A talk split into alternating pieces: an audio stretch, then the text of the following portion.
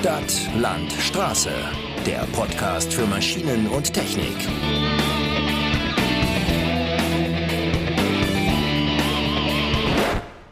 Herzlich willkommen bei einer weiteren Ausgabe unseres Podcastes. Heute mit einem Thema, das ein bisschen nach Science Fiction klingt, aber sich in der Industrie schon durchgesetzt hat, nämlich die Exoskelette. Um die soll es heute gehen. Und um herauszufinden, was diese Geräte leisten können und wo die die Anwender unterstützen können, haben wir uns einen Experten eingeladen, nämlich Roger Odenthal von der Firma SuitX. Herr Odenthal, willkommen im Podcast. Vielen Dank. Ja, und dann würde ich sagen, äh, wir fangen jetzt mal bei den Grundlagen an. Ihre Firma stellt ja Exoskelette her. Und wenn ich das jetzt sage, dann haben unsere Zuhörenden wahrscheinlich ganz, ganz viele verschiedene äh, Bilder im Kopf, die alle sehr, sehr medial geprägt sind. Ähm, deswegen ist die erste Frage ganz grundlegend, was ist denn eigentlich ein Exoskelett und was kann es für Anwender in Industrie, in Handwerk und in ähnlichen Berufen leisten? Ja, also wie Sie schon gesagt haben, oftmals, wenn man an ein Exoskelett denkt, denkt man an Robocop und andere Hollywood-Filme. In der Realität sieht es etwas anders aus. Ein Exoskelett ist quasi eine körpergetragene Hebehilfe. Sinn und Zweck ist, dass ähm, das Gerät einen Menschen entlastet, Muskeln, den Rücken, Lendenwirbelbereich und Schultergelenke. Das ist die primäre Funktion. Sie haben verschiedene Arten von Exoskeletten, und zwar aktive und passive Exoskelette, wobei die aktiven dann einen Motor haben und eine Energiezufuhr, meistens in Form eines Akkus. Und das kommt dann vielleicht unter Umständen dieser, dieser Filmversion am nächsten. Das Gros der Exoskelette sind passive Exoskelette, die dann auch vornehmlich in der Industrie eingesetzt werden. Ja, da haben Sie schon mal mir eine Frage sozusagen äh, vorweggenommen, nämlich die technischen Unterschiede, die es da ja gibt.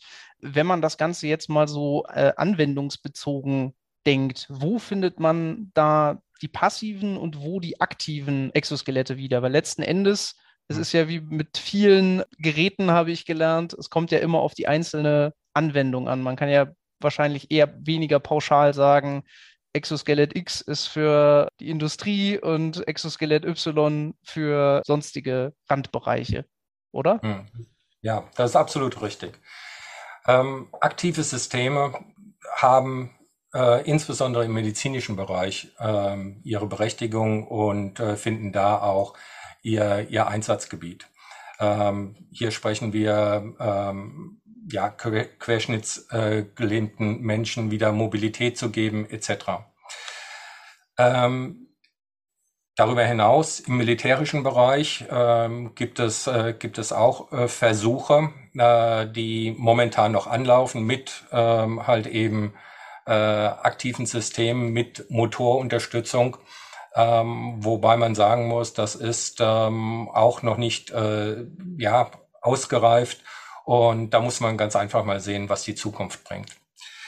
Ähm, sie werden allerdings äh, im zunehmenden Maße in anderen Bereichen verstärkt aktive Systeme sehen, sogar im Consumer-Bereich, ähm, wo es bald Exoskelette geben wird, äh, die Sportler sogar äh, für das Training benutzen können.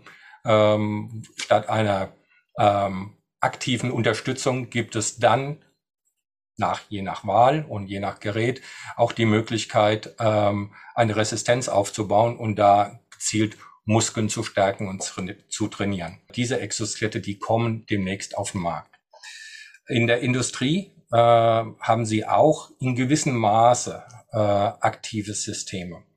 Der Vorteil von einem aktiven System ist, dass es wirklich 100 Prozent der Last vom Körper nehmen kann.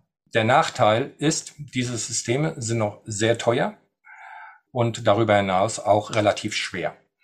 Ähm, das heißt also, man muss sich ganz genau die Anwendung anschauen, wo diese Geräte zum Einsatz kommen und natürlich, ähm, ob das Budget einer Firma ausreicht, äh, sich so etwas leisten zu können. Ähm, bei passiven Systemen sieht es etwas anders aus. passive Systeme sind ideal für, den, für die industrielle Anwendung. Ähm, zum einen sind sie leichter.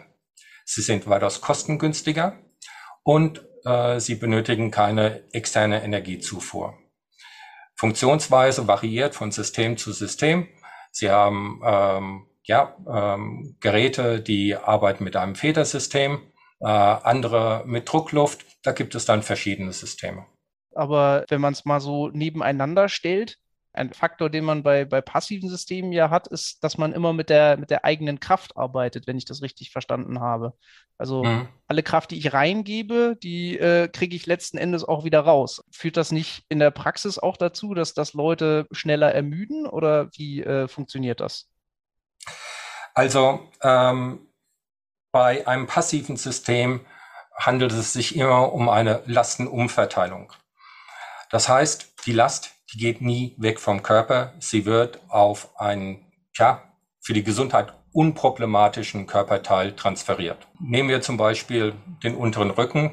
Ja, halb Deutschland hat Rücken, Bandscheibenvorfälle und es ist ein großes Thema. Es ist ein großes Thema für die Arbeitnehmer und es ist ein großes Thema für die Arbeitgeber.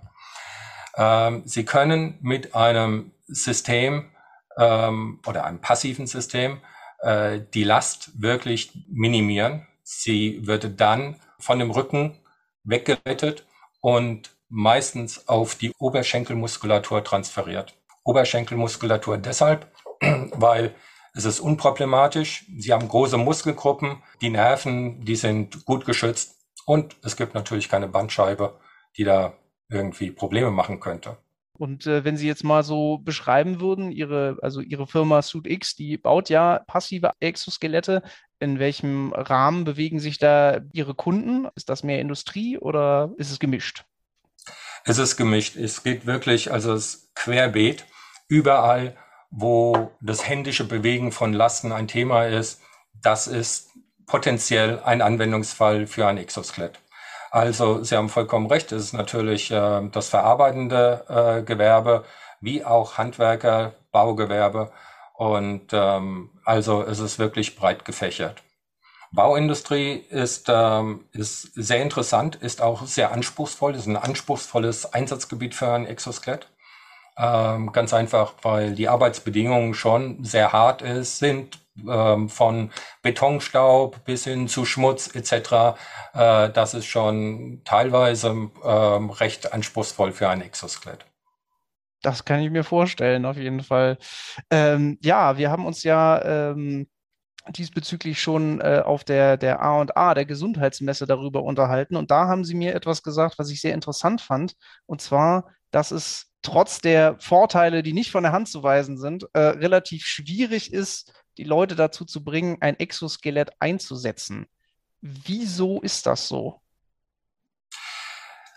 Es kommt drauf an. Es, es, der Erfolg eines Exoskeletts ist abhängig von verschiedenen Faktoren. Ähm, zum einen natürlich von der Anwendung selbst. Und dann kommen noch andere Faktoren äh, hinzu, wie zum Beispiel die Taktfrequenz und dann natürlich der Faktor Mensch. Der Faktor Mensch ist sehr weich. Äh, da kommt es drauf an, ob jemand aufgeschlossen ist oder ja, sich eher äh, ablehnend diesbezüglich verhält und sagt, nein, um Gottes Willen, sowas habe ich ein ganzes Leben nicht getragen, das brauche ich jetzt auch nicht. Und da ist es natürlich schwierig, einen Anknüpfungspunkt zu finden. Die Taktfrequenz ist ein ganz wesentliches Thema, weil wenn jemand in der Stunde zwei Zementsäcke heben muss, wird er sich nicht die Mühe machen, extra dafür ein Exoskelett anzuziehen. Da ist der Aufwand und der Nutzen in einem schlechten Verhältnis. Muss er jedoch einen, einen LKW mit Zementsäcken abladen und ist da eine Stunde, zwei Stunden beschäftigt, sieht es völlig anders aus. Da ist die Taktfrequenz gegeben und es macht Sinn, das Exoskelett dafür anzuziehen.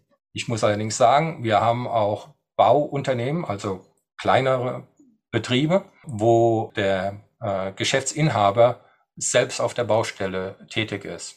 Und obwohl es ein, ein Mix von verschiedenen Tätigkeiten gibt, äh, tragen Leute das Exoskelett wirklich acht Stunden am Tag. Das Gute an einem Exoskelett wie, wie das BackX von Sydex ist, dass sie es innerhalb an einem Bruchteil von einer Sekunde einschalten und ausschalten können. Das heißt, sie können die Unterstützung nur dann einschalten, wenn sie es wirklich brauchen. Und äh, das macht allerdings nur Sinn, also ein Exoskelett acht Stunden zu tragen, wenn es komfortabel ist. Und das ist eigentlich die Grundvoraussetzung. Also kurz zusammengefasst, Anwendung, Taktfrequenz und natürlich die Offenheit des, äh, des Arbeitnehmers. Äh, das sind so die großen Faktoren, die bei der Akzeptanz eine Rolle spielen. Aber wenn man sich mal die demografische Entwicklung und den Fachkräftemangel anguckt, dann hat man ja das Gefühl, die Zeit spielt da für sie, oder? Die Zeit spielt für die Arbeitnehmer, weil sie bekommen wirklich äh, mittlerweile ausgereifte Systeme, die ihre Gesundheit schützen. Und äh, das ist eine Win-Win-Situation. Also jeder, der mal einen eingeklemmten Rückennerv gehabt hat, äh, weiß, dass das eine sehr schmerzhafte Sache ist. Und äh, ja, wir sagen ganz einfach, wenn es die Technologie gibt und es ist ein Nutzen für den Arbeitnehmer wie auch für den Arbeitgeber, weil der hat letztendlich auch etwas davon, wenn ähm, äh, der Mitarbeiter nicht dauernd krank ist. Warum sollte ich es nicht nehmen? Warum sollte ich es nicht in Anspruch nehmen? Soweit erstmal der Einblick in die Welt der Exoskelette. Vielen Dank für Ihre Hilfe, Herr Odenthal. Danke, vielen Dank, Herr Knott. Und wenn ihr jetzt mehr zu dem Thema Exoskelette erfahren wollt, dann findet ihr auf unserem Portal bauhof-online.de einen Artikel zu dem Thema. Den entsprechenden Link gibt es dann in den Show Notes und die nächste Ausgabe Stadt-Landstraße gibt es wie immer in zwei Wochen.